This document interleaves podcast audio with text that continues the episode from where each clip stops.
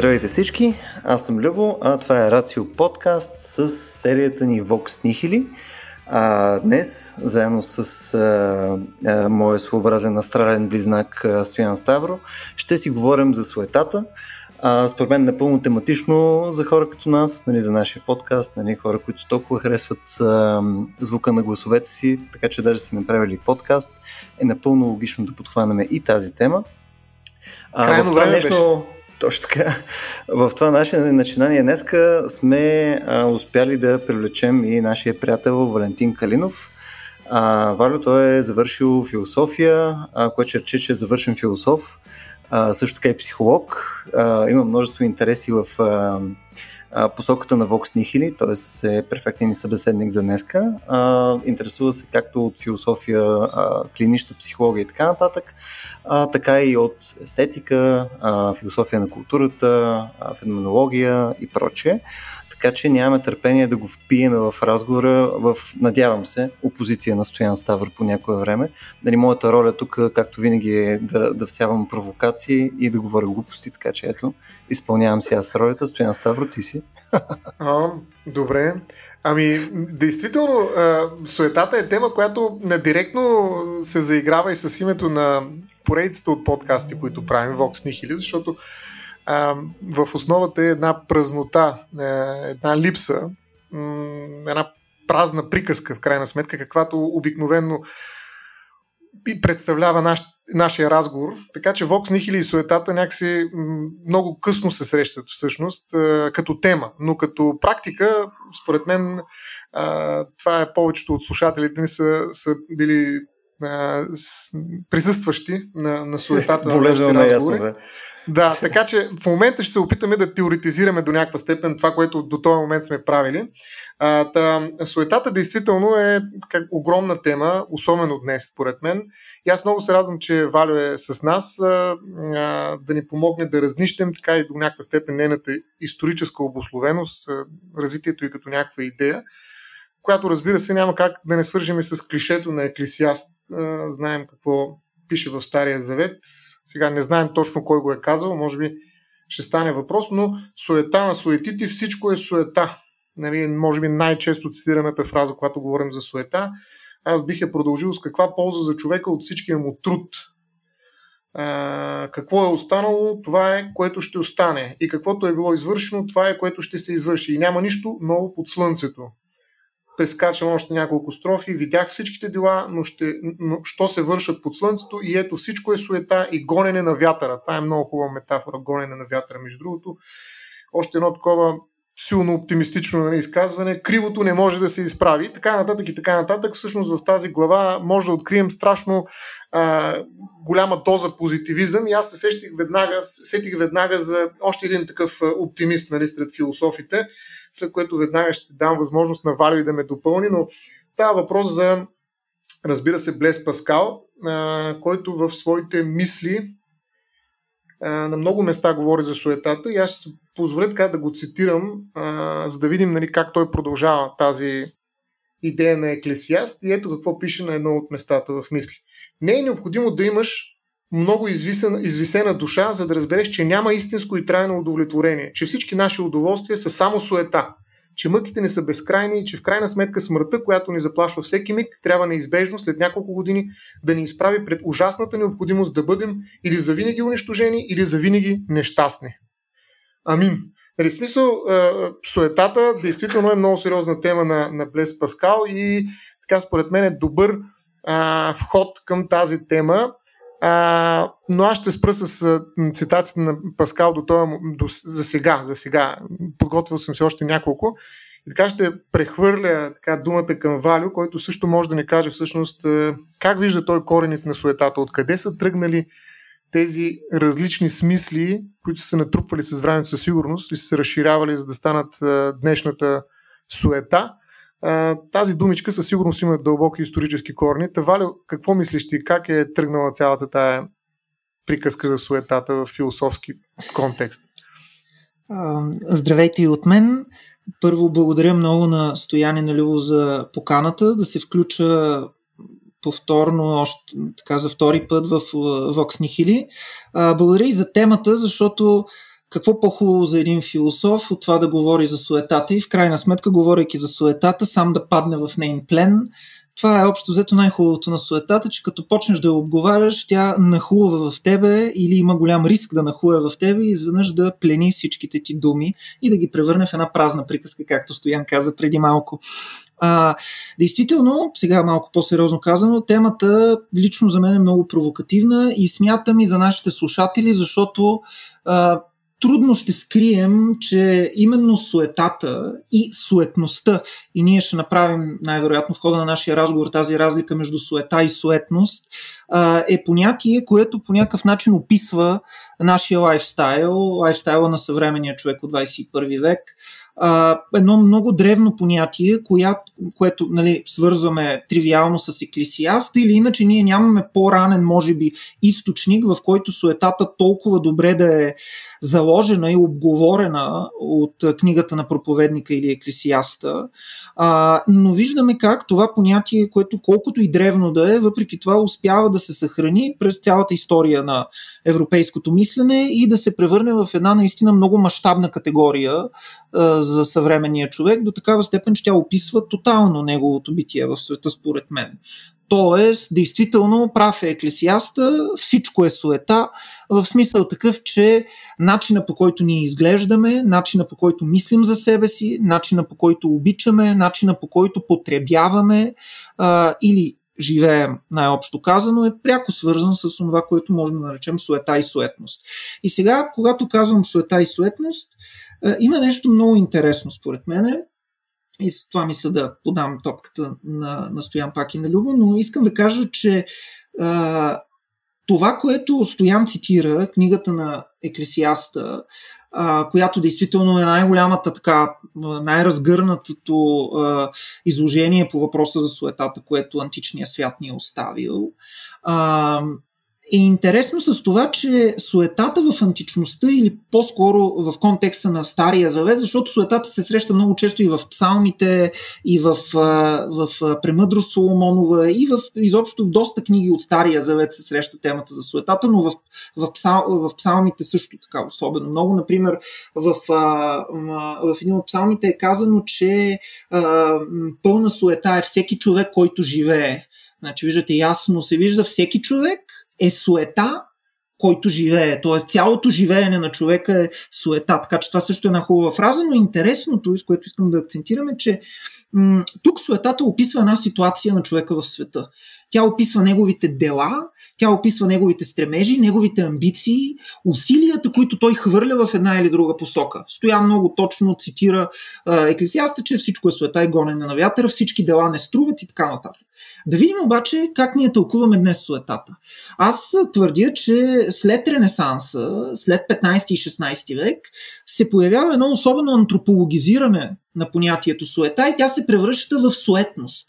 Защото когато днес говорим за суета, ние най-често се фиксираме върху външния вид и върху прекаленото внимание, което отделяме на външния вид, облеклото, нравите, маниерите си и начина по който ние изглеждаме, това, което се нарича appearance на английски. Та забележете колко е интересно, че суетата, която в античността е описвала едно екзистенциално състояние, т.е. това, което се случва на човека и начина по който човека преживява небитието, смъртта, тленността си и така нататък. В новото време, и в 21 век също така, служи като описание на черта на личността. Тоест, вече се, сме стигнали до положението, в което за някой се говори, че е суетен. Това е абсолютно невъзможно в античен контекст и в контекст на еклесиаста. Mm. Та ми се струва, че може би трябва и върху това да кажем някоя дума за суетата и суетността, преди да започнем по същество да говорим за суетата. Тоест от онтологическо понятие се е превърнало в естетическо в някаква степен, даже бих казал козметично. А, защото козметиката някакси е добър казал, фокус, през която суетността. И... Абсолютно, да. абсолютно антропологическо и козметическо, точно така. Хм.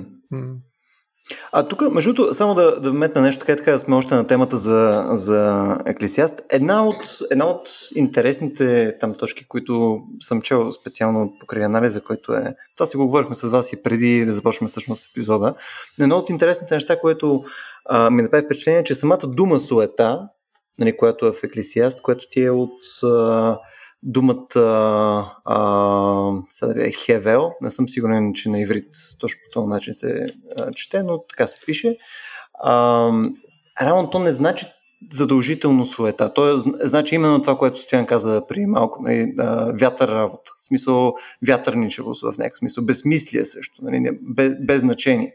Което а, нали, веднага поставя Еклесиаст в а, един сходен такъв а, контекст с нали, серия нихилисти. Нали, мисъл, изнъж, това, за което ние си говорим, е малко по-различно, още по-различно всъщност, отколкото това, което вече може да си представим в а, по-модерно време. Тоест, а, в момента, в който кажем, че всички, всеки един човек е суета, нали, тогава се казваме, че също живота на всеки един е безсмислен и съответно нищо няма смисъл. Което а, не знам дали е първата асоциация, която някой прави, а не когато говорим за суета изобщо. Ами, знаеш ли, искаш ли да ти, тъй като тук ще си помогна с така да се каже помощ от експерт, става въпрос за Вълчан Вълчанов, Размисли за суетата, е една книжка, която излезе наскоро и там всъщност има през еврейски язик три думи, които се превеждат на български с суета, използвани в Стария Завет.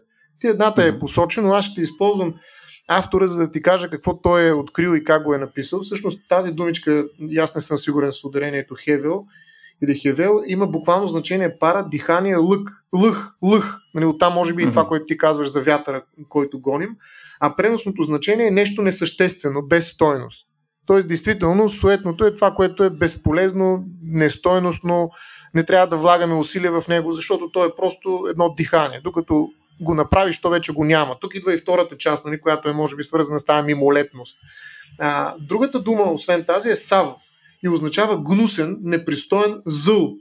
Отнася за поведението. И третата е техом, което буквално означава, и това също е много хубава а, линия, по която може да вървим в суетата, означава пустош празнота и безполезност. Така че, действително е полиси много значна а, тази думичка суета и според мен това е прави толкова философско понятие. На практика вътре може да открием нали, празнина, а, пустош, безполезност, нищета, а, безсмислие, ако ще, защото за мен това е най-тежкия mm. удар, който прави суетата, че живота няма смисъл, че всичко това, което правим не просто е безполезно и е празно, а то е изпразнено от смисъл. То е безмислено. Няма смисъл да го правим. И съответно това удря най-важната ни част в нашия живот, мотивацията, нали, съответно волята ни и свободата ни изобщо. Нали, какъв е смисъл тогава, ако няма нищо смисъл? Нали, защо mm. съществуваме? Изправяме се пред най-екзистенциалния въпрос, в крайна сметка.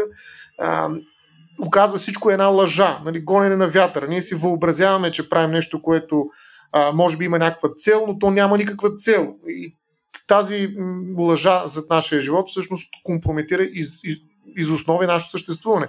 Така че суетата, действително, а, съм съгласен с а, Валю, че е много по-сложно понятие от суетността. Нали, една такава естетическа редукция, то грозно естетическа редукция на, на суетата до суетност, превръща понятието в нещо, което е много по-минималистично като претенция а, но пък много по-всеобхватно днес, нали, крайна сметка, нали, колко време прекарваме. И в момента аз гледам повече себе си, отколкото вас. Нали, макар, че ние нали, говорим и се записваме като аудио, но имаме видео пред нас. И ето е суетността. Mm. Нали, аз гледам не толкова какво правите вие, колкото може би ако се засича движението на очите ми, някой ще разбере, че аз гледам може би 60-70% от времето, в което гледам на екрана, където сте вие и аз, гледам себе си. Какво означава това нещо? Еми, Стояне, аз, аз също как само гледам тебе. А, искам да кажа, че всъщност нали, това човек да гледа себе си, как изглежда в огледалото, как изглежда в очите на другия, нали, тази суетност, може би е най- как да кажа, но, с най-малолетната суета малолетна суета. Да, просто това няма го този размах, този потенциал в това понятие. И затова съм съгласен с разделението на Валю между суета и суетност, но суетността затваря много малка част от проблемите на суетата. Абсолютно. От, от друга страна, може би ние ще достигнем в разговора ни до тази идея, но аз бих казал, че суетността е своеобразна защита или защитен механизъм срещу суетата.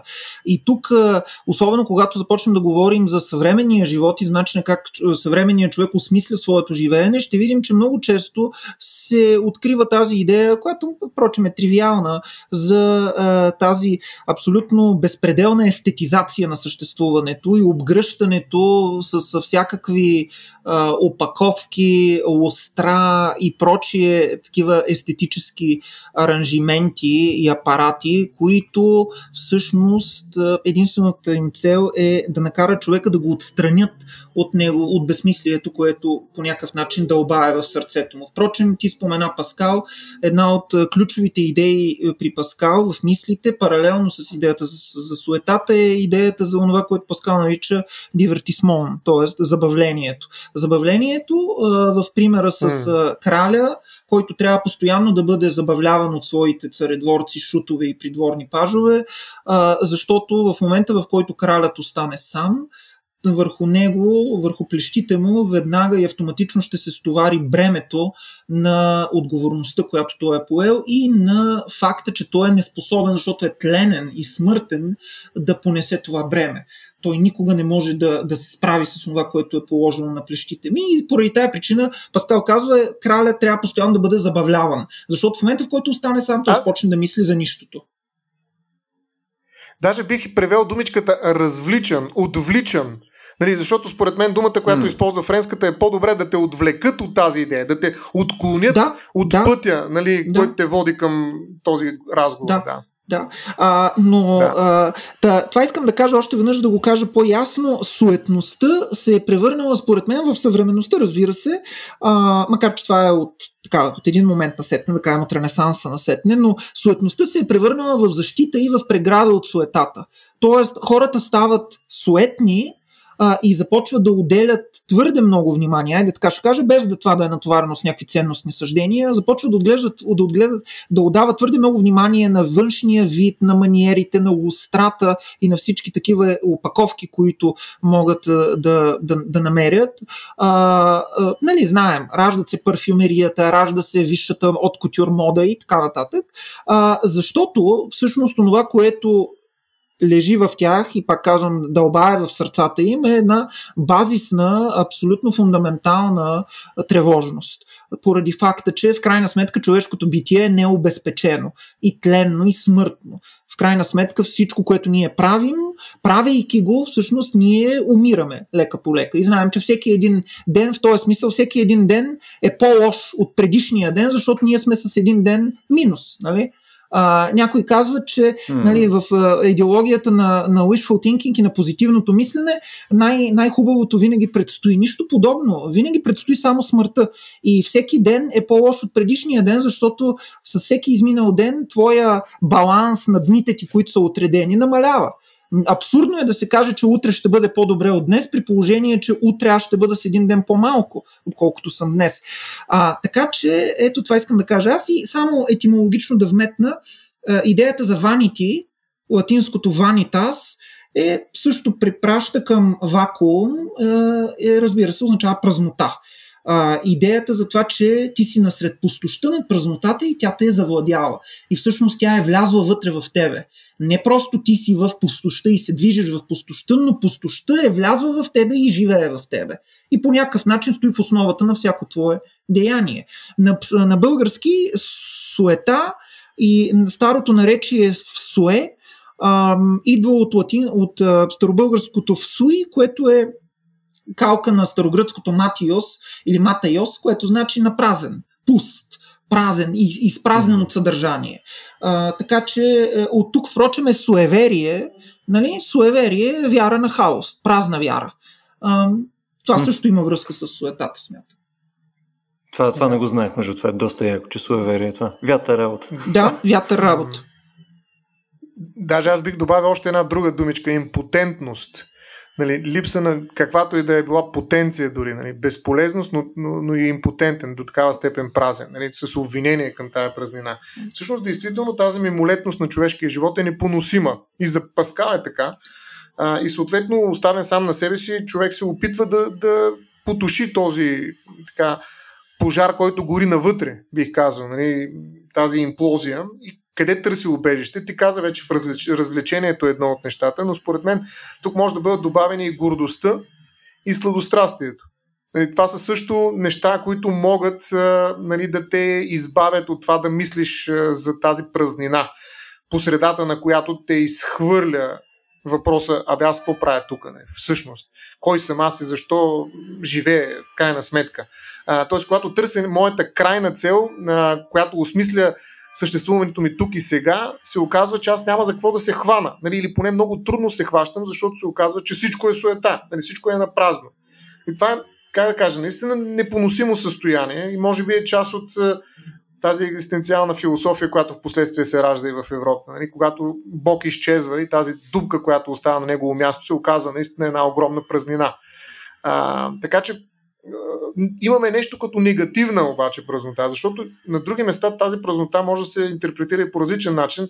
Ние с Валио сме си говорили а, по тая тема. Той също а, така има немалко писани неща по повод на празнината. Аз разграничавам, примерно, в един мой текст празнината от празнотата и се опитвам да реабилитирам тази празнина, а, която по принцип е количествена, т.е. празнината за мен е нещо, което липсва. Разбира се, това на други езици трудно може да се направи като спекулация, но в българския двете думи позволяват натоварването им с различен смисъл и съдържание, но ако празнината е някакво количествено отнемане и оставане на празно място след това отнемане, то празнотата, специално аз го разглежда в един юридически контекст, текстовете, които законите и другите юридически документи използват, празнотата е качествено понятие и тя дава възможност за а, определено а, трептене в рамките на смисъла на думите. Тоест, празнотата за мен е качество, което може да притежава един юридически текст, един закон и то е положително, защото позволява на човека да го интерпретира а, и да вкарва своята, да я нарекат, добра субективност при прилагането му, докато празнината е липса, която трябва да бъде отстранена, защото чисто количествено може да бъде измерена като минус. А, не знам дали при суетата това е възможно, със сигурност е възможно, но а, ние си бяхме казали, че може би ще влезем в темата за това как се решава проблем с суетата и виждам, че малко малко влизаме, защото развлечението е един от начините, а, чрез които човек а, се опитва да реши тази празнина. А, и суетността не е точно развлечение, това е някакъв жест на внимание към себе си, а, който ни кара да си мислим, че сме значими. Ето аз сега съм с много приятен външен вид, сложил съм си червило и така нататък. Това ме прави нали, по-значим. Не е толкова. Разбира се. За съжаление, само ние нали, можем да видим Стоян Ставро с, с червило. Нашите слушатели не могат, но те ще си го представят. Както и всички скриншоти, нали, които правя в момента, но да. Да, да. Еми, това е положението. Нали? Но а, идеята ми е, че а, а, запълването на тази празнина а, изисква лично усилие и всеки го насочва към различни, така как да кажа, инструменти. И може би някои от инструментите са по-смислени от други. Дали има такова нещо? Как мислите? Има ли някакво разграничение? Примерно вярата в Бога, нали, според мен, mm. в исторически план, а, търсенето на трансцендентното през божественото а, винаги е била някакси привилегирован инструмент за запълване на тази празнина. И превръща празната в празнота, в която вярата може да създаде някакъв продукт, който е смислен. Тоест аз мога да осмисля живота си, ако просто вярвам в живота след него. Какво мислите по този въпрос? Тук само да да се мъкна за секунда, тъй като а, преди да отговорим конкретно на този въпрос, мисля, че поне на мен ми липсва едно нещо, защото нали, тръгнахме доста през думите, нали, през нали, Vanity, през а, нали, а, източника, който е а, там прабългарски и прочее и така нататък, което за мен ми даде нали, повече контекст какво всъщност представлява нали, суетата, само че а, някак си е, е, не остава перфектно описана. А, защо, защо така мисля? Ако си представяме, че суетата нали, е с някаква дефиниция, тя трябва да си представим, че има нещо, което е обратното на суетата. Нали? Трябва да си представим, че примерно смиреност е обратното на суета. Нали така? на суетност по-скоро. Аз не мога да кажа, че бихме могли да намерим обратното на суетата, ако всичко е суета. Съгласен съм. Идеята е, че трябва да има по-скоро нещо, което е противоположно. И през това противоположие също можем по- по-точно mm. да обособиме какво представлява суета. Защото, нали, специално на английски, на, на vanity, обратното е нали, вече всичките вариации, които са на смиреност.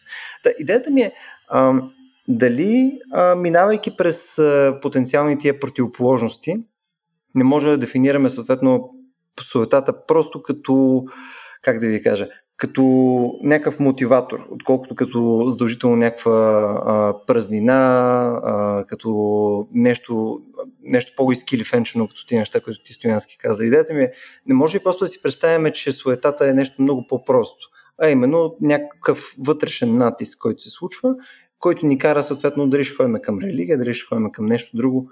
Не ни ли идва от там а, някакво намерение по-скоро за тази дума?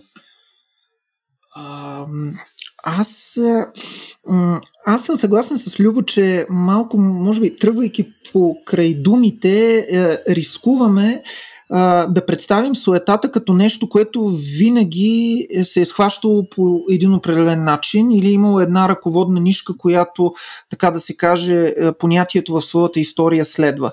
Всъщност обаче, лично аз, без да ангажирам вас с, с моя подход и моя поглед, съм на мнение, че суетата съществува в различни контексти, които са социални, културно и економически и политически, разбира се, обословени. А, и в този смисъл, за да стигнем до някакво прецизно разбиране на понятието суета, ние трябва да задълбавим в определени контексти. Тоест, виждаме какво е суетата в Стария завет. А, в суетата в Стария завет е това, което казахме вече няколко пъти. Вятър работа, а, отдаване на празното, а, погълнатост от празното и от пустоща, която се ръководи от следното просто наблюдение. Всичко в света умира. Човешкото битие не е обезпечено. Всяко нещо ще стане прах и пепел, ще бъде покрито, ще бъде погълнато от земята и ще бъде забравено. А, хората, които познаваме, хората, които обичаме, идеите, на които сме верни, а, всички удоволствия, на които обичаме да се посвещаваме, в един момент ще умрат. А, в един момент ще изчезнат и ще станат прах и пепел на земята. А, след това през средновековието се ражда една цяла поредица. Само бързам да кажа, аз няма да го карам от средновековието до, до, до сега. Съвсем накратко ще кажа обаче, че през средновековието се ражда една цяла поредица от произведения, част от които са преведени на български, които са посветени на суетата на света. На български в началото на 90-те години са преведени в едно книжно тяло две изключително любопитни, добре написани и хубави произведения, емблематични за средновековното усещане и светоусещане, а именно произведението на монаха Хуго от Сен Виктор, което се нарича за суетата на света, и произведението на папа Инокенти III за презрението към света а, много важни произведения, защото те като че ли по някакъв образцов начин артикулират а, средновековната нагласа по отношение на суетата. Каква е тя? Много просто. Суетата е свързана с всички мирски земни дела, които отклоняват човека от безсмъртието, които го залъгват и го съблазняват, и които не просто го залъгват и го съблазняват, но дори и го разочароват и му носят страдания. И тук можем да направим ние връзка с някакви определени древноисточни а, учения. А, будизъм, джайнизъм и така нататък. Тоест, от една страна, този свят е толкова съблазнителен, че кара човек да се впусне в него, но от друга страна, впускайки се в този свят, човек винаги бива излъган от този свят. Защото всичко в него е нетрайно, всичко е преходно. Красивата жена, за която след малко ще стане дума, е красива в един момент, докато я гледаш. В момент, в който си затвориш очите, са минали 50 години и тя вече се е превърнала в развалина. И това е много, много така, устойчив топос за средновековното мислене. А, така се ражда и темата за а, смъртта и момичето. Uh, Death and the Maiden, знаем в английски, но и на немски. Това е особено важна тема за немската иконография през Ренесанса. Факта, че жената е красива, но за един миг. В следващия миг тя е развалина. Uh, и за това средновековните хора ни предупреждават гледайте към вечните неща. Защото само вечните неща са онези, които имат смисъл. Само вечните неща са онези, които не преминават. Този свят е като тревата, както е казано и в Стария Завет. Тоест, той бързо зеленее, но и още по-бързо пожълтява и увяхва. Докато онзи свят отвъд, представата за земния рай, вечния рай, извинете, е нещо, което е твърдо и нещо, което остава.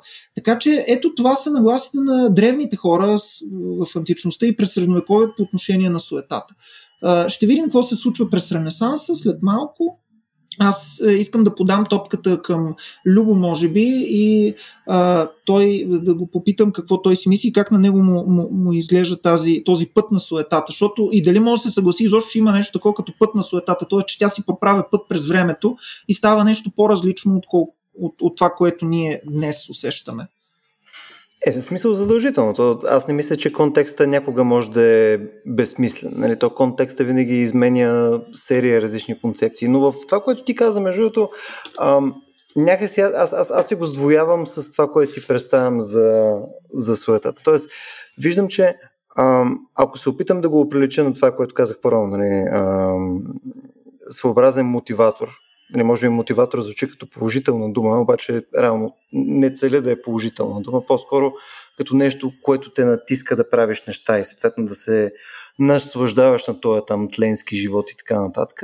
Мисля, че е изцяло консистентно с, с, с моята концепция нали, за суета. Тоест, дали ще ти да ходиш да гледаш тия мимолетни а, жени без да мигаш за 50 години, защото не звучи като много практично нещо, нали? а, или съответно ще ходиш си вземеш, да кажем, е, скъпа кола, или ще работиш дълги часове, така че да декларираш, че ти си този човек и така нататък, ти намираш някакъв път, през който нали, да, си, да си по-важен за себе си, което мисля, че е абсолютно дефиницията на нормалното нали, поведение нали, при нас. А, това, което единственото нещо, което за мен е неконсистентно, а може би, защото и не го разбирам, е това, което и двамата споменават нали, от този религиозния прочит. Нали, съответно, а, нали, това, което е този послесвят, нали, където съответно нещата са перманентни, а, че а, това е също някакво а, бягство, обаче такова положително бягство от тази суета едва ли не. Нали, това е някаква заменка. Нали, ето това, за което си говорихме по-рано. Нали, обратното на суетата, реално трябва да е това, нали така? Нали, или си суетен, или си там а, Смирен. вече мирянин и така нататък. Точно така. А, което тук не съм сигурен как това ми работи. Не знам, Стоян, ти може би имаш някаква по-точна ами, идея. Бих продължил всъщност цитата, който започна Валю. Всяка твар е като трева. И всичката и слава като цвят от трева. Тревата изсъхва и цветът и окапва. Но Словото Божие трае до века. А, така че за тревата бях си го подготвил този цитат, защото действително тук виждаме, това е отново от Стария Завет, разбира се, виждаме альтернативата на суетата. Божието Слово. А Божието Слово обещава нещо. Обещава след тази суета. Тоест, онова, което в някаква степен а, върви срещу суетата, е след нея. Тоест, ние говорим за нещо, което ни е обещано и което може би ще последва, ако вярваме ще последва, нали, във всички случаи ще последва, но ако вярваме сме готови. А, и във всички случаи е нещо, което е отвъд, т.е. е трансцендентно. И ние с теб си говорихме за това, тая нужда отвъд физиката на нещата да излезе човешката душа. А, това съществуване на човека извън на света на, на гравитацията, най-грубо казано. И всъщност там се цели суетата, според мен, като концепция. Наистина тя показва своето следствие. Нали, пос, после, после суетата. Нали, какво следва след суетата? След нашия живот той рано или късно ще свърши, той е празен. Не се хабете чак толкова. Разбира се, специално за презрението към света, там е уклон към това да се поуспокои този, как да кажа, негативен образ на, на реалния свят, който на пръв поглед излиза като теза на християнството. Всъщност, действително, този свят не е моя, казва Исус Христос, нали? но все пак в него има все пак аз, Исус Христос е отишъл там, нали, за да бъде разпнат. Mm. Така че този свят не е съвсем празен. Факта, че е, кръстът е, е бил носен в този свят, показва... То, то е божествено, да, освен това. Точно така. Така че тази идея за презрението на света всъщност не е чисто християнска. Тя е, бих казал, нали, някакси mm. ам, а, проблем, който трябва да бъде решен а, по един или друг начин. И от тази гледна точка а, суетата е концепция, която засилва към Божието Слово и света отвъд, но едновременно с това и трябва да бъде усмирена самата суета, за да може ние да а, видим християнство как функционира и на местна почва. Тоест, докато светът като продукт на, на Бога а, бива самия себе си. Не е нужно да чакаме, за да бъдем добри християни. Нали, това е послание, което в някаква степен се опитва да окрути тази огромна мощ на суетата, която а, смачква всичко в нашия свят и го превръща в празни думи, празни действия, гонен на вятъра и така нататък. И в този смисъл, а, альтернативата на суетата може да я търсим наистина на две места. В Божието Слово отвъд нашия живот, там където идва вечността, където нещата наистина ще бъдат препълнени с Божията благодат. Може би това бих използвал като дума благодат. Не толкова смирение. Обратното на суетата е а, Божията благодат в една християнска интерпретация, но ние можем да намерим а, против, противното на суетата и в а, нашия свят. Тоест, не всичко е суета. Ако ние не се отклоняваме от правилния път, ние ще очертаем една траектория, която е отвъд суетата. Тоест, ние можем да постигнем обратното на суетата и в нашия живот, в нашия свят. Но във всички случаи говорим наистина за една религиозна интерпретация, за един наратив, който е изцяло а, вкаран в съществуването на, на, на божество, което е над тази суета. И всъщност е това, което показва изхода от суетата, както в нашия живот, така и след него. Тук мисля, че може би е някакъв момент да се върнем пак буквално за, за половин минута и до Еклесиаст, тъй като според мен нали, е, Еклесиаст в това отношение е ужасно песимистична а, такава нихилистична книга, сравнение принципно с нали, цялото творчество, което ти е покрай Библията. Нали, тя, тя изглежда като книга, която е не на място, едва ли не. А, идеята ми е, не знам дали вие имате същия прочит, естествено, но а, нали, това, че очевидно разказвача, който е в Еклесиаст, е такъв а, възрастен човек, по-скоро, който е минал през много неща, съответно някакъв живот му се е случил, има някакви размишления за а, пропуснати ползи из миналото или съответно блага, на които не може в момента да се наслаждава и така нататък, по-скоро не е ужасно често срещано. И идеята ми е, че ние в момента просто някакси така а, вече половин час нали, продължихме това, а, този негативен прочит едва ли не на суетата, като под презумпция, че с нея не можем да извършим някаква положителна дейност. А не съм сигурен, че това е по този начин. Не, нали, това ми беше и преди малко прямо на мен твърдението, че според мен всъщност суетата върши страшно много работа и тя е в дефиницията, която аз си представям за завършване на полезна работа, е по-скоро сила за добро. Преди да, да, да, да, да каже Валио това, което иска да каже, искам само да ти покажа, че това не е дъното. Виж какво казва Паскал. А, той смята, че а, още по-черноглета имам предвид. Той казва, че единствената истинска добродетел е да мразим себе си, което е тотално, нали, действително из, извън всякаква християнска според мен, интерпретация, защото сме омразни с сладострастието си и да търсим едно истинско достойно за обич същество, за да го обичаме. Тоест, през Паскал, търсейки любовта към Бога като изход от суетата, всъщност смята, че основното средство е омразата към себе си. Съответно и омразата към другия, което е обратно на една от основните Божии заповеди, нали, да обичаме ближния така, както обичаме себе си. А, тоест, в опита си да търси изход от суетата, Паскал стига до там да мрази себе си. Нали, което е между другото станало и факт от него в рамките на самия живот негов, защото той се е опитвал да ограничи а, тези а, кукички, за които суетата иска да го вържи към света, а, но е изпаднал, както казват и много от критиците, включително Вълчан Вълчанов, в мета-суета. Нещо, за което каза и, и Валю в самото начало. Нали? Когато говорим за суетата а, и се опитваме да избягаме от нея, всъщност изпадаме в една суета на прим, която е мета-суета и в крайна сметка отново ни хваща в обятията си, така грубо казвам. Винаги съм искал да знам, че има повече от дъното, което аз съм намерил. Има мета дъно, второ дъно, по-дълбоко. Дъно на дъната.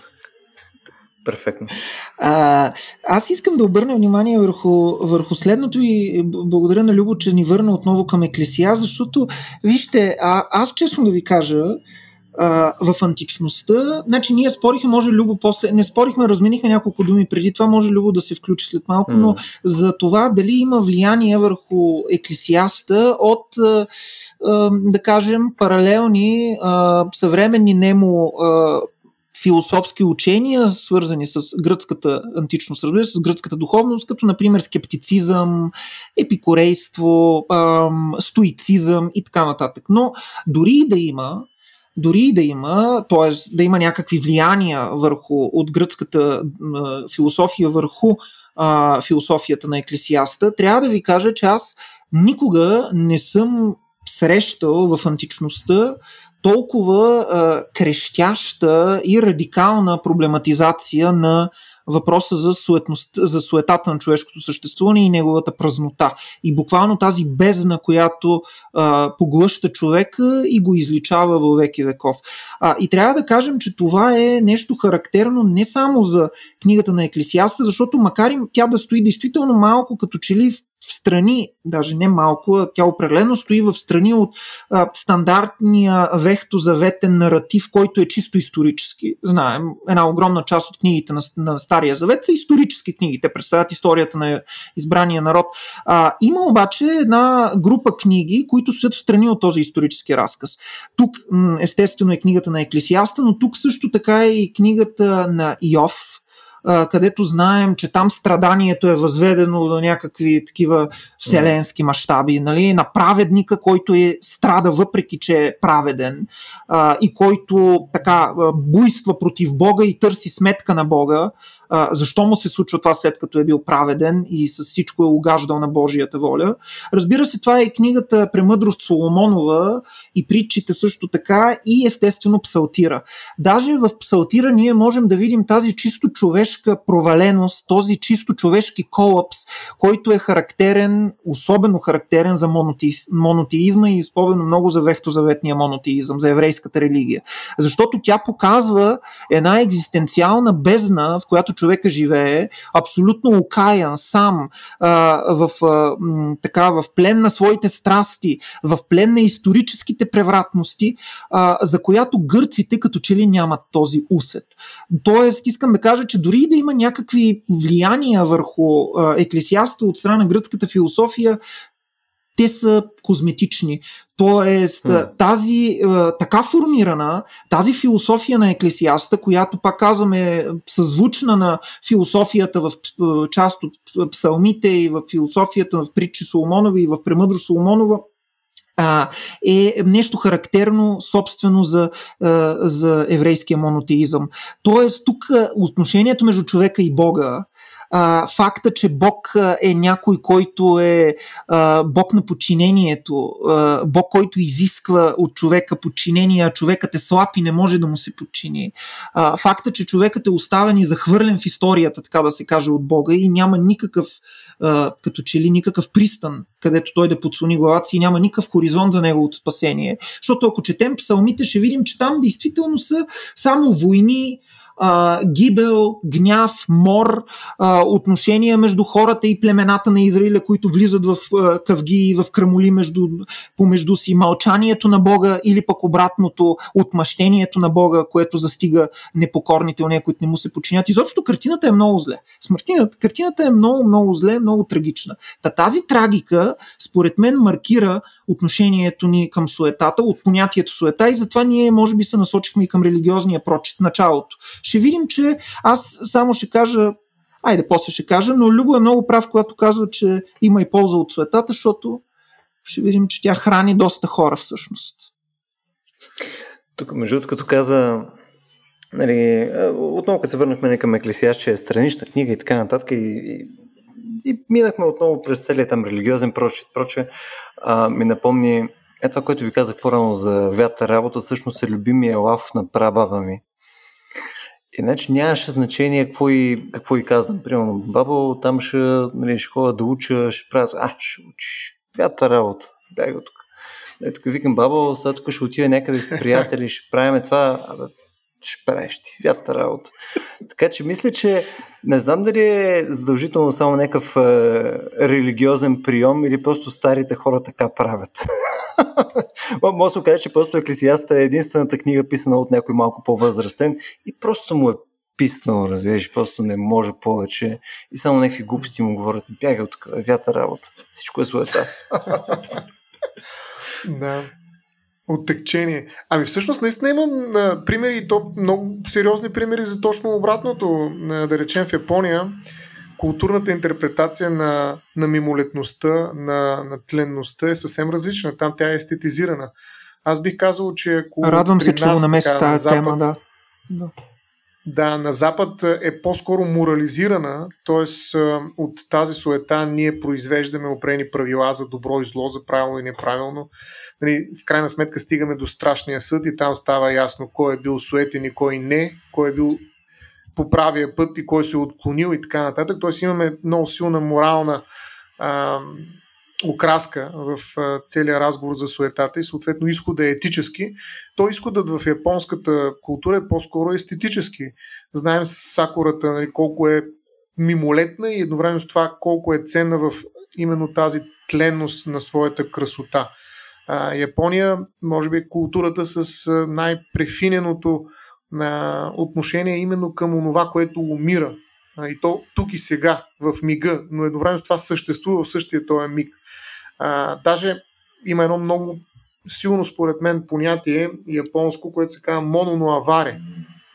И това е очарованието и тъгата на мимолетните неща, на, на явленията, които ни заобикалят и изчезват моментално. Буквално ние нямаме време да им се насладим, но въпреки това, съпреживявайки ги а, в единобитие заедно с тях, ние разбираме какво означава да живееш. Тоест, това, което каза Валю, че всеки ден е всъщност минус едно, може да се претълкува, преинтерпретира като това, че всеки миг е плюс едно. А, но това е просто друга културна интерпретация, която е освободена от това същество, което казва елате тук в тая посока, за да преборите суетата и да намерите пълнотата на своя живот. Всъщност тук пълнотата не е отложена след края на смъртта, а буквално се а, изчерпва във всеки един миг от нашето съществуване. И тази концепция за мононоавария е изключително силна в а, а, поезията японската. Аз даже бях намерил едно много любопитно а, стихче. Разбира се, те не са точно стихче, знаем как се наричат на поета Рюкан. В едно предсмъртно стихотворение казва следното. Какво ще остане след мен? Цветя през пролета, куковица в планините, през есента кленови листа. Според мен, доста съм чел по тая тема, между другото, нали, като по-скоро потребителна информация, но според мен този м- прочит на смъртта, тези те са колко, пет реда, показват действително какво е усещането на това, какво ще остане след мен. Ами ето, цветя през пролета, куковица в планините, през есента, кленови листа.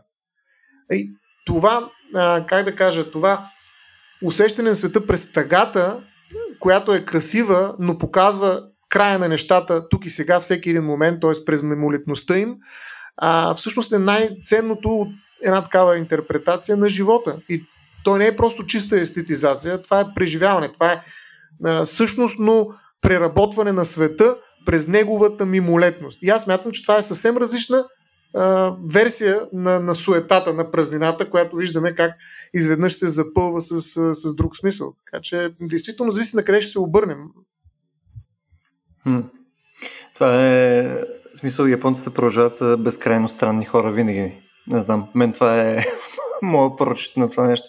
Ама, а, в самото начало на това, което почна да казва Стояне, спомена, че сега тук ще цитирам най-вероятно смотано, ама а, реално има някаква такава а, досада, а, има, има някаква такава скучност, свързана с а, мисъл, когато не говориме за суетата, обратното в някакъв смисъл ти е по-скоро досадата, така ли? Смисъл или, или а, липсата на а,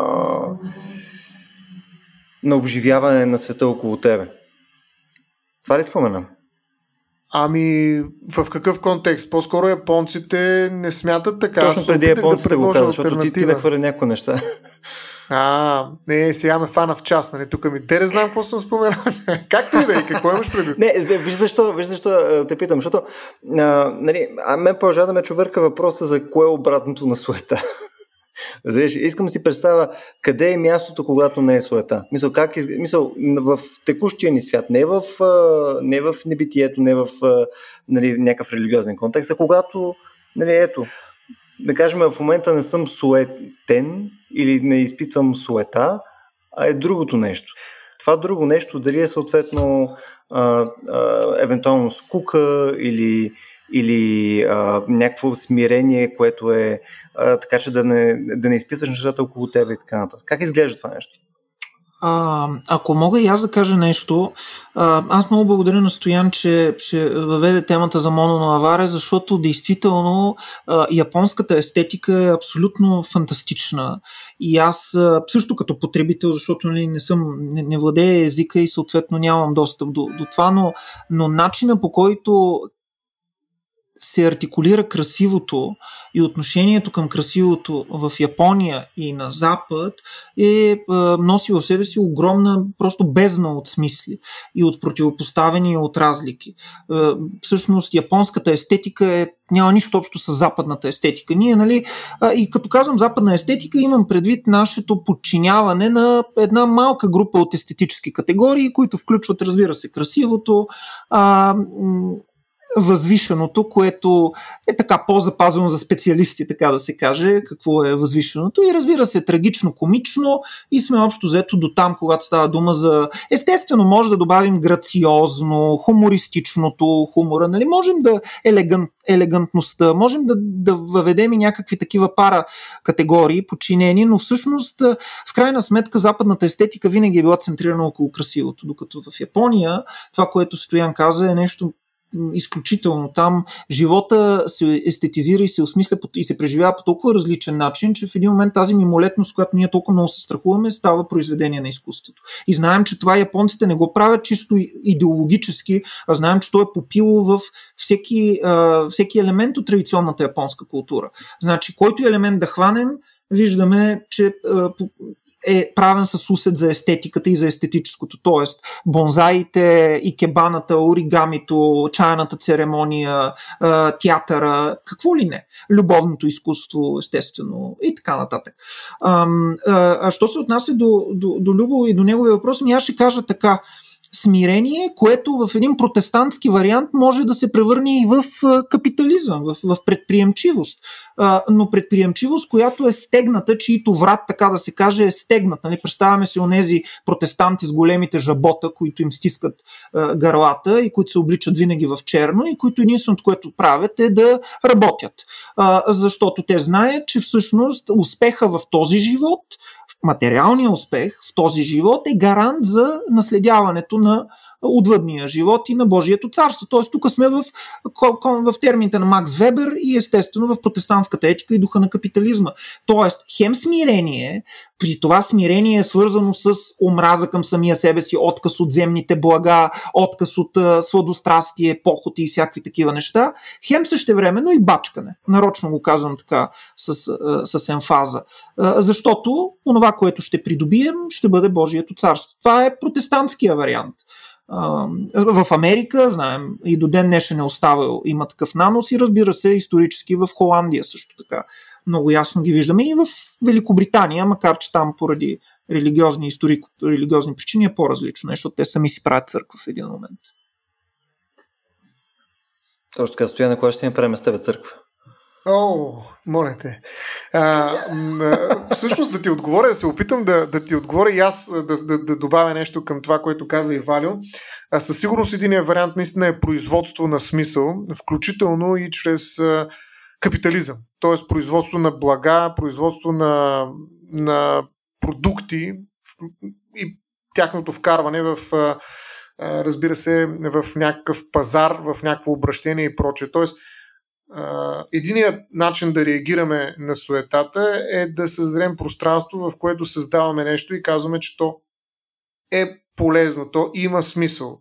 Най-грубо и най-общо бих казал, че това е производство на смисъл. Ние може да произвеждаме различни форми на смисъл, които да запълват а, празнините, които остава суетата. Тоест да кажем, да, всичко е суета, но не и това, не и това, не и това нали, по принципа на изключението.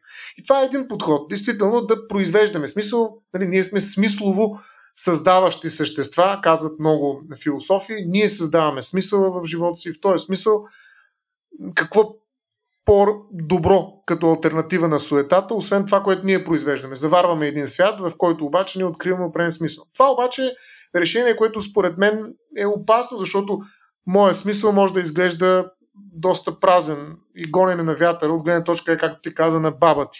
Нали, ти искаш да учиш, mm. тя каза, това е гонене на вятъра. Какъв е този смисъл? И тогава ние релативизираме суетата и тя се превръща наистина в, как да се каже, личен проблем. Въпрос на избор. Ти избираш какъв ти е смисъл и съответно всичко останало е на празно. От твоя гледна точка, от твоя смисъл. Mm. Релативизирането на смисъла е начин да борим суетата, а, но до голяма степен ние не решаваме проблема, защото във всеки един момент отвън някой може да ни каже, бе ти гониш вятър. аз се осъзная, нали? особено ако минеш през mm. някаква криза. Така че производството, включително и през капитализъм, не винаги според мен ще доведе до смисъл, който да прогони суетата. Включително бих казал, че в момента може да говорим за някаква зелена суета в един екологически контекст, нали? защото капитализма виждате как е необходимо да бъде впрегнат и да му се каже, бе не пипай тук сега. Тая вода не трябва, защото има поколения след нас, които ще трябва да живеят. Не я използвай за въглища. Или пък бе, внимавай тук с въглеродните емисии. Независимо от това, нали, ние произвеждаме някакви зелени смисли и казваме, бе, важното е да запазим планетата за следващите поколения. Ето ти, примерно, нещо, което е альтернатива на, на суетния капитализъм, примерно. Тоест, това са битки между интерпретации. Аз смятам, че производството на смисъл трудно може да а, да спечели нещо, особено както и Вебер подчертава, нали, в една епоха, в която нямаме а, абсолютен авторитет. Нали, това, между другото, го казва, много добре го казва и, и Паскал, нали, не при неговата интерпретация, че тази безкрайна бездна може да бъде запълнена единствено. Това е бездната оставена след, след като Ниче е казал Бог е мъртъв. Разбира се, тогава още Ниче не го е казал, нали, когато го е писал Паскал, но, но, но тази при безкрайна Паскал бездна има... може да бъде запълнена и, да. Извинявай само да кажа, че да, разбира се, Бог още не е умрял, ниче не го е прогласил, но, но при Паскал да, има нещо друго, че, нали, спомнете си този е, превърнал се в, в клише цитат, който казва, че ужасявам се от мълчанието на вечните пространства. И това е свързано с експанзията на науката и с, е, и с откриването, че човекът е една точица в Вселената и че човешкият свят е заобграден от пустош и от вакуум. И това става много, много ясно през 17 век. Да. Да, да. А, и да прочета само до края цитата и ще се върна към това, което и каза Валио. Тази безкрайна бездна може да бъде запълнена единствено чрез един безкрайен и неизменим обект, т.е. от самия Бог. Ама когато Бог го няма да запълни, нали, никой смисъл произведен от нас нали, в един рационализираш се порядък ала Вебер, нали, няма как да, да, да замести Бога. Няма нещо, което да може да замести Бога в борбата с суетата. Какъвто и смисъл да произвеждаме. Нали, както и да се опитваме да го рационализираме, формално, материално, какъвто и щаб на управление да си назначим, какъвто и харизматичен водач или пък бюрокрация да имаме начало, ние няма да може да се преборим с суетата. Нали, единственото, което ще направим е да релативизираме смисъла. Това, което нали, се случва, макар че чрез рационалността бихме могли да подредим нещата до някъде. А, mm. Така че а, за мен производството на смисъл по-скоро е нали, всуе. То би могло да, да произвежда и определена мотивация, съответно и определени жизнени планове, наративи и прочее, но до голяма степен се бие в основата си от тази неспособност да запълни тази огромна дупка, която е оставил Ниче, след като е обявил Бог за мъртъв. А, от друга страна обаче, аз пак се връщам към Япония. Според мен е естетически вариант, но дълбоко естетическия вариант, а не този, който е свързан с свръхконсуматорство, е може би а, по-успешен, защото той е минималистичен и работи адхок, така да се каже, в рамките на всяка една секунда и се опитва да пребори суетата чрез отстъпление, не чрез настъпление. Нали? Вместо да настъпваме със смисъл, и да даваме, да произвеждаме някакви нови а, пълноти, да го нарека, всъщност ние съпреживяваме а, света такъв какъвто е, радвайки му се. И това е доста така аскетична позиция, защото в нея няма никаква норма, няма, няма, няма правило, което да стане общо и съответно да, да създаде някаква общност и да произведем нещо. Тоест, това е действително отстъпление, но за мен това е начина да избягам от суетата. Или да го на вятъра, защото няма лошо, в крайна сметка го на вятъра. Ама този вятър за мен е смислен. А, другата страна просто да отстъпя и да гледам вятъра. И да усетя вятъра. да преживее вятъра, mm. да съзерцава вятъра. Това вече е съвсем различна а, позиция според мен. И тук съзерцанието приближава японската естетика до християнската мъдрост в някаква степен. Защото съзрецанието би могло да позволи на един християнин да види красотата на падащите цветове на вишната. И това е възможен мост а, в един свят, в който суетата все пак има своята альтернатива. Та въпросът ти, Любо, който е изключително труден, разбира се, а, е въпросът, който аз бих отговорил, нали, че наистина суетата има за своето обратно нещо А. Производството на смисъл, индивидуален и Б. Отстъпление към съзерцание hmm. на красота. Това ти е конкретно само през, през някаква източна естетика, това може да го заходим. Между другото, не знам, това е... А... Всяка се замисля напълно логично, между другото. За мен е, работим и в, в начина, по който бих си мислил между другото на суетата. И, by the way, като погледаме Еклесиаз до някаква степен, можем да видим и някакви такива наченки на източно влияние, е, колкото и нали, преувеличено това звучи. Нали, има някаква наченка, която не е класически а, монотеистична по начина, по който а, Валю каза по-рано. В смисъл, поне моят прочет по този начин изглежда. Аз ще се върна малко и искам да кажа нещо за това кога... А, иначе съм съгласен с това, което каза Стоян, но ще се хвана за темата за красотата, защото си мисля, че на нея може би трябва да помислим повече да. в тази Ти ни обеща посока. за жената да кажеш нещо.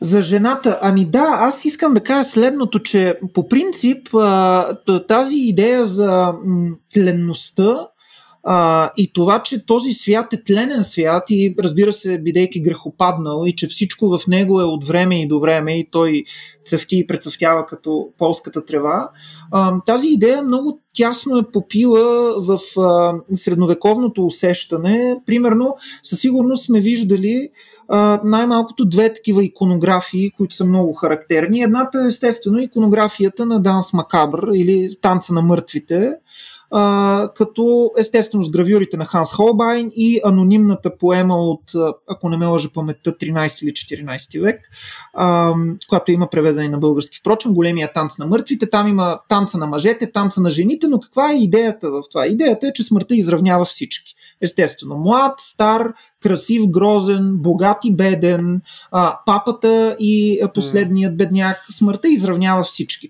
В този смисъл суетни са човешките дела, защото всички различия в крайна сметка, в крайната точка, в момента на смъртта, биват изравнени и, изчез... и изчезват.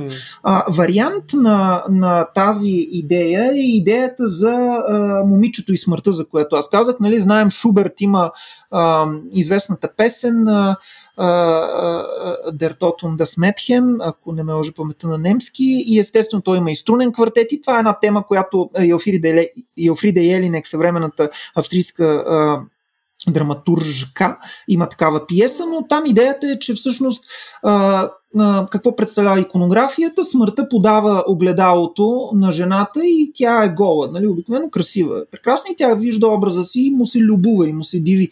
А, но всъщност идеята е това, което казах, че и това е много, не може само да се види през средновековието и особено в немски контекст, че всъщност красотата е нещо безкрайно тленно. А, и всъщност а, никоя красота не може да се съхрани, никоя красота не може да се опази, затова ние трябва да се насочим към, тлен, към истинската и вечна красота, която естествено е тази, която е свързана с Божието Слово. Но това е една средновековна нагласа. Тя обаче се променя в един момент. А, и аз, без да съм сигурен, че съм оцелил кой е този момент, все пак го свързвам с едно много хубаво произведение, което се надявам някога да се появи на български. Става дума за трактата на един ренесансов хуманист, Аньоло Фиренцуола се казва, 15 век, не е много известен, италянец, но той е написал един чудесен трактат, който се казва За красотата на жените. И всъщност, а, сега, mm. що се отнася до въпроса за това какво е красотата, Фиренцуола не е толкова оригинален, защото той казва, че тя е подредено съгласие на частите и това е самия той го свързва естествено с mm. Платон, с Марсилио Фичино, с Цицерон, т.е. с една богата платоническа и неоплатоническа традиция. Т.е. в това отношение той не казва нищо ново. По-интересното е обаче, че Фиренцуола, а, анализирайки женската красота, въвежда от една страна цяла една поредица от понятия, които от тук насетне ще станат доминиращи в разбирането на женската красота и ще първо ще печелят своето внимание в културата на съответно следващите епохи, особено много през 17 и 18 века. Именно за първи път в трактата на Фиренцова ние виждаме понятия като, например, елегантността, очарованието, грацията, прелестта и за всяко едно от тези понятия съответно има италиански термини. Нали? Веността, грация, вагеца, леджия, дрия, а, паралелно с белеца, което е основната дума за красота. Тоест Фиренцова изковава един речник, в който ще започне да се анализира красотата и по-специално женската красота. От тук насетне и това ще стане според мен опората на това, което ще израсне като суетност и като прекалено така вглеждане в собствения образ. От друга страна, и това също е не по-малко важно, една огромна част от трактата на Фиренцуола е посветена на такива въпроси, като например трябва ли лицето на жената да се напомадва с различни помади, как трябва да се носи косата, каква да е прическата, каква е връзката между прическата и дрехата, колко от женското тяло трябва да се остава открито, колко трябва да се покрива, защо трябва да се покрива нещо, кое не трябва да се покрива. Тоест, вие виждате, че тук се открива пред нас един цял хоризонт, от който те първа ще започват да набъбват смисли, чрез които и до ден днешен живеем, защото защото как да си представим съвременното модно увлечение увлечението по модата, ако не именно в този именно регистър, в регистъра на елегантност, очарование, сексапил, термин, който естествено се появява много скоро. И цялата тази модна индустрия и бих казал даже и модното изкуство именно се осланя на точно тези идеи, които още Фиренцова през 15 век е започнал да, започнал да анализира. И тук искам да кажа нещо друго, че всъщност отношението към суетата в един момент се променя. И, то, и този момент е тогава, когато а, човека започва да държи на себе си. Тогава, когато настъпва този преход от, антроп, от теоцентризъм към антропоцентризъм. И на преден план излиза идеята за себеутвърждаването на човека. За това, че човекът носи ценност и достоинство и едно от неговите достоинства е неговата красота. И той не трябва да се срамува от нея, а точно обратно. Той трябва да се опитва да я пази и да се опитва да я разгръща и да я подсилва дори. Ами представете си, само едно изречение последно. 18 век, френската култура през 18 век, но какво е тя без роклите, какво е тя без перуките, какво е тя без пудрите, без развитието на десертите и гастрономията, не случайно тогава се ражда и за първи път гастрономията в, в европейското мислене, науката за гормето. Така че тези неща са пряко свързани. Действително, жените са така субекти, които може би най-често свързваме с суетата. Особено аз лично свързвам на темата за суетата и с модата. А, и ми се струва, че модата може би е начин а, за работа с суетата. Валю, мислиш ли, че това е така? А, само да кажа, че Леопарди, големия италиански поет, има един диалог за. Сега ми хрумна. Диалог за, за диалог между суетата и модата, където се оказа. Между модата и смъртта, където се оказа, че те са две сестри. Нали, модата е сестра на смъртта. Да. А, и затова има връзка с модерен, но какво значи модерен, така мимолетен и прочие и прочие, няма да говоря за това, но аз искам да кажа нещо свързано с модата по отношение на това, което Любо през цялото време ни ръчка да, да говорим, за това дали аджаба има полза от суетата. Е, има полза и аз тук ще кажа едно мнение, което не е мое, но което всъщност смятам за много резонно. То принадлежи на големия английски а, философ от 18 век Бернард Мандевил в неговата прочута басня за пчелите, която има под заглавието частни пороци, публични профити, публични ползи. И тезата, която Мандевил развива в това наистина великолепно произведение е следната, много простичко казано. Човешкото общество се крепи на пороците, и всъщност то е такова каквото е, благоденстващо, развиващо се, технологично усъвършенстващо се, благодарение на частните пороци на хората. Тоест, казва ни Мандевил, представете си какво би станало, ако не съществуваше гордостта и а, четеславието, т.е. суетата. Цялата модна индустрия ще приключи. А модната индустрия е по времето на Мандевил естествено не толкова значима както сега, но сега си представете за какво става дума и какви пари се наливат в, в модата. Всъщност, ако човешката суета mm. не съществуваше, ако човекът не е горделив, ако не е чтеславен, ако не се обръща към себе си нарцистично и така нататък, ако не се любува на себе си, а, модната индустрия е свършена. Но как би, можем да си представим а, обществото а, нали, без, а, ако тези просто, това перо просто го, го скипнем, нали, го, го, го махнем. Така че това ни казва Мандеви. Той казва, че всъщност гордостта е построила повече болници, отколкото човешката добродетел. А. Тоест, и тук мога да си спомня, нали, спомняте тази популярна а, мания, даже бих казал мания сред българските мутри в а, около началото на 21 век, когато те а, строяха църкви, паракли си, даваха пари за освещаване и така нататък. И до ден днешен виждаме, че ръководният кадър на държавата нали, продължава да прави същото. Е, да, но всъщност тези пари, които се влагат, всъщност служат за нещо. Тоест, реално може да има полза mm. от това, което се влага. Тоест, тези пари, които се въртят, хубаво, те могат да идват от нечисти сметки, те могат да идват и от нечисти джобове. В някои случаи може да стават дума и за пране на пари и така нататък, обаче всъщност от тях има полза обществото.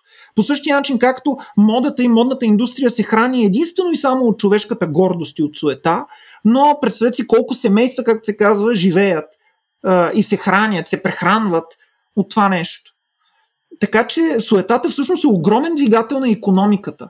А и една връзка последна от мен, не ни остана много време, но трябва да кажем, че суетата, изследването на конструкта суета е начална позиция в изследване в съвременната маркетология, защото голяма част от стоките и услугите се предлагат по такъв начин, нали, за да бъдат купени, който директно апелира към суетата на потребителите. И за това, действително, огромна тема в съвременната маркетология е а, изследването на суетата и на степента. Включително има инструменти, въпросници, които са разработени а, за самоотчет, в които може да, с които може да се измерва нивата на суетата. А, като суетата тук се има предвид в две дименсии. Основно от една страна appearance, от друга, т.е. интерес към собствения образ, начин на който човек се представя пред другите и на второ място интерес към собствените дела и амбиции и стремежи. Нали, цялата идея за продаването на някакви стоки, които ни служат за нещо, да ни направят по-добри хора, да ни направят по-красиви, по-смели, еди какво си, всъщност апелира към нашата суета. Така че, действително, от поне 30-40 години, първите статии започват тогава да излизат, маркетологията а, и економическата психология са тясно свързани с изследването на суетата. Mm. Тук само а, да вметна нещо покрай първата тема, която ти а, даде пример. Смисъл за тази директна връзка, нали, която ти е между суетата, прямо там при мутри и проче и така нататък и някакви публични блага, защото това според мен е относително крайен пример. А, мисля, че плодовете на суетата там може да ги видиш много ясно, но реално от моя гледна точка суетата реже много по-дълбоко от това. В смисъл, тя, тя ти е в всякакви други своеобразни начинания, особено свързани с изкуство, в интерес на истината. Според мен да си представим, че можеш да имаш изкуство без суета е абсурд. Смисъл, Съгласен съм. Този разговор съм говорил а, на, на всякакви нива. А, а според мен това е ключова част от човешкото състояние. Нали? Аз мисъл, ние като човечество без, без изкуство не, не мога да се представя как бихме изглеждали дори. А, и следно то отново, ако се върнем към първоначалната ми дефиниция нали, за суета като мотиватор, тя е основното нещо, нали, дали ще е под формата, по която Стоян беше споменал, че а, нали, може да са различни а, действия, нали, които съответно те изваждат от тази суета и така нататък. Нали, че, че за работата нали, избягваш, не произвеждайки блага и така нататък, избягваш от суетата. Според мен тя винаги е била в началото, на каквото и действие ти искаш да започнеш да правиш. Дали ще за да а, изкараш пари, дали ще се изразяваш и така нататък, то в крайна сметка винаги може да го редуцираме към а, суета. И то в огромна част от случаите, нали, когато не става въпрос за някакво непосредствено оцеляване. Всичко останало над това нещо, мисля, че е много трудно да не бъде редуцирано съответно до суета. А, ако Кажи мога да, да се вклиня, да, а, да кажа всъщност, че действително вятър работа е нали, света, изобщо суетата е свързана с вятъра, но вятъра може да бъде впрегнат. И в момента сега има възобновяеми е, източници на енергия, вятърни паркове. Така че вятъра си е вятър, ама действително той може и да, да произвежда, т.е. да бъде от полза.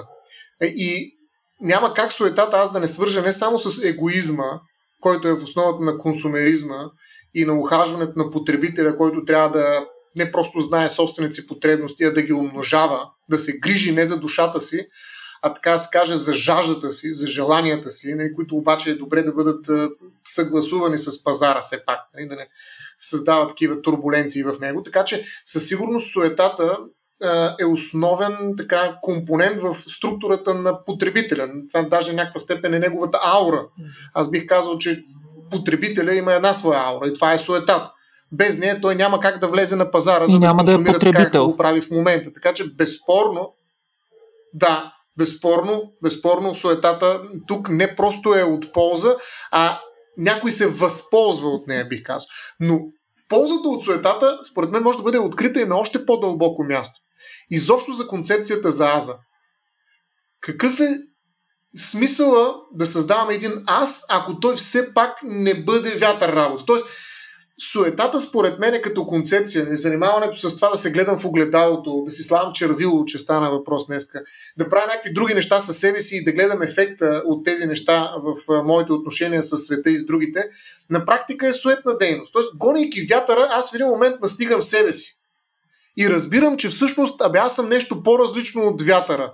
Тоест, суетата за мен е, е създала и работила полезно много за индивидуалността. За това човек да mm. види себе си, въпреки своята мимолетност, и да припознае аза си по някакъв по-траен начин. Да, да държи на себе си.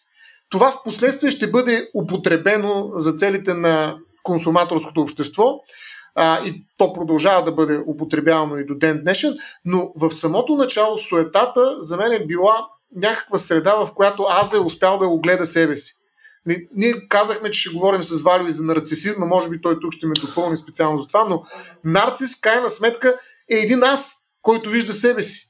Нали, до такава степен, че нали, в един момент се затваря в себе си, но без тази суета, според мен, аз трудно би могъл да се роди. Нали, чак тогава може и да си постави някаква цел да гони Божието Слово hmm. или да остави вятъра на страна, но но някакси суетата според мен е работила много ползотворно при създаването на Аза. Не знам, Валя, ти какво мислиш? А, аз съм абсолютно съгласен и се радвам, че ти зачекна тази тема, макар и в края на нашия разговор, защото действително е така. Сега ние не успяхме да говорим за нарцисизма, защото това е тема, която може би за нея си струва да се посвети отделен, отделно издание на, на, на подкаста, защото темата е огромна. Mm. Темата е огромна, но все пак аз ще кажа и важна, и все по-важна само, ще Той става. само Любо ще говори, бе, човек. Абсолютно, да. Аз директно ви мютвам, между другото, и почвам. А, но, но действително съм напълно съгласен с това, което Стоян казва и а, бих казал даже и последния начин. Нали, нарцисизма, т.е. натоварването на собствения образ с либидна енергия, типично по Фройд дефиниран, тогава когато ти насочваш mm. ли бидните си инвестиции, т.е. инвестициите на твоята сексуална енергия, обща а, и жизнена такава, не върху другия, върху образа на другия, върху собствения образ, така както прави нарцис, защото нали, той изключва там нимфата ехо и насочва, така тя е изключена, пада под чертата, те да се каже, и единствено това, което остава е неговата насоченост към самия себе си, влюбеността му в собствения си образ. А, макар ние да сме свикнали mm. да интерпретираме нарцисизма а, в по-скоро пеюративен аспект, по-скоро негативен аспект и това действително е така. Има логика, защото знаем, че нарцисизма е а, така елемент от всяка така уважаваща себе си психопатия. А, но въпреки че, въпреки, че е възможно да го тълкуваме и така негативно, както обикновено го прави, нали, говори се за открит, за прикрит нарцисизъм и така нататък, все пак трябва да кажем и нещо, което нали, отново Фройд някак си ни връща към него, че всъщност наченката на човешкия аз се крепи върху един такъв първичен нарцисизъм, той не случайно го нарича първичен, в който собственото аз е инвестирано с либидна енергия и представлява нещо ценно. И обратното, тогава, когато този нарцисизъм отсъства, тогава, когато т.е. тази инвестиция върху собственото аз отсъства, тогава се появяват различни патологии. Било то от депресивния кръг, било то от така психотичния кръг, бихме могли да кажем. Нали? Тоест тогава, когато ние имаме едно разпредметяване на аза или едно деиндивидуализиране, умъртвяване, мортифициране на аза, тогава ние като че ли сме нагазили в сферата на патологията. В този смисъл нещата са много особени, аз бих казал опасни. Тоест, темата за нарцисизма и за аза и за суетата е всъщност тема така на един оголен браснач и е, човек се движи по него в мисленето си, е, постоянно рискувайки да падне ту от едната страна, където е нали, нарцисизма, суетата, гордостта, психопатията в крайна сметка, ту в другата среда, другата страна, където пък е депресията, психозата и така нататък. В този смисъл, трудно ми е за мен да си представя един, един, един изграден аз, чисто генетично имам предвид историята на човешкия живот, от детето, което знаем, че то не се ражда с аз, а аза постепенно се обособява и се стабилизира в него, трудно е да си представим, че този аз би могъл да да укрепне а, и би могъл да се социализира, защото знаем, че социализацията минава именно през аза и през неговата структура, ако в него няма една такава първична либидна инвестиция, която да го поддържа. А, в този смисъл ние сме обречени Тоест, да се... няма суета. Ние сме обречени, няма суета. Ние сме обречени а, а, и на несъщ... на... ние не можем да съществуваме без, без тази суета. Няма кой да ни подпира аза отвътре. И затова забележете, аз сега се сещам нещо, което Аристотел много правилно е казал, което той казва, че човек преди да бъде приятел с другите, трябва да се научи да бъде приятел с себе си аутофилия, да има а, а, филия, приятелство към аутос, към самия себе си. Ако не можеш да си приятел с себе си, не можеш да бъдеш приятел и с другите. Това между другото хареса ми, че, че за себе си трябва да имаш една филия. И между другото в момента е 8 и 10. И са прияди значи, време за филии. Точно така. Съвпада, съвпада с плановете ми, принципно. С какво ще я намажеш, Любо? Виж, с суета? Е, Вижте, суета на суетите, но филията си е филия. Това е един доста суетен финал, така да се каже. Смисъл, минахме и през, нали, кой ще ми подпира аза и сексуална либидна енергия като цяло. Смисъл, аз много се радвам от този финал. Рядко е толкова цялостен и затриман едновременно. А, момчета, остана ни все пак темата за а, нарцисизма. Това с удоволствие може да го заходим. Ние с вас си говорихме за, мисля, че още една тема. Мисля, че за скуката. Mm-hmm. А, така че потенциално би било интересно да, да подходим. Мисъл, мен ми е ужасно приятно да ви слушам и двамата. Аз даже не разбирам за пореден път защо присъствам в тия подкасти, освен нали, да, да придавам някакви такива тъпи коментари към края. Така че, За хубост А, също така. За пример. това е ясно. Това е ясно. Смисъл, просто ще, ще ви дам колекция мои снимки, нали, които да кои, които да ви предават нали, някаква естетика, нали, такава. Не японска или нещо подобно, но За скринсейвър. Абсолютно, абсолютно скринсейвер. Добре, изговорих 20 глупости. А, да се надяваме, че днескашния ни разговор е бил интересен на нашите слушатели. А, съответно, ако имате коментари по него или искате евентуално да засегнем още някаква свързана тема, която е покрай а, суетата или съответно нарцисизъм и така нататък, може да го споделите с нас, билото в а, на нашата Facebook страница или съответно ако сте наш патреон, нали, в patreon.com на клончерта RACIO.BG, а, вие също ще имате достъп и до нашия Discord сервер, където си говорим за серия такива а, теми от нашите подкасти, а и не само. Е, наскоро пак спорих с някой за капитализъм, не знам. А, мисля, че това става вече мой, мой своеобразен навик. А, та, ако искате да се включите в а, нашото комьюнити, по този начин може да го направите. И а, последно нещо, което мисля, че ще е полезно, а, съвсем скоро планираме отново да се завръщаме лека по лека към събития на живо, т.е. евентуално през лятото, юли, август и така нататък. Очакваме да имаме вече събития, където не си говорим само в подкасти или по видеа и така нататък, а ще бъдем и на един COVID разстояние, така че очаквайте скоро повече информация и за това. Ами, до нови срещи и беше ни драго!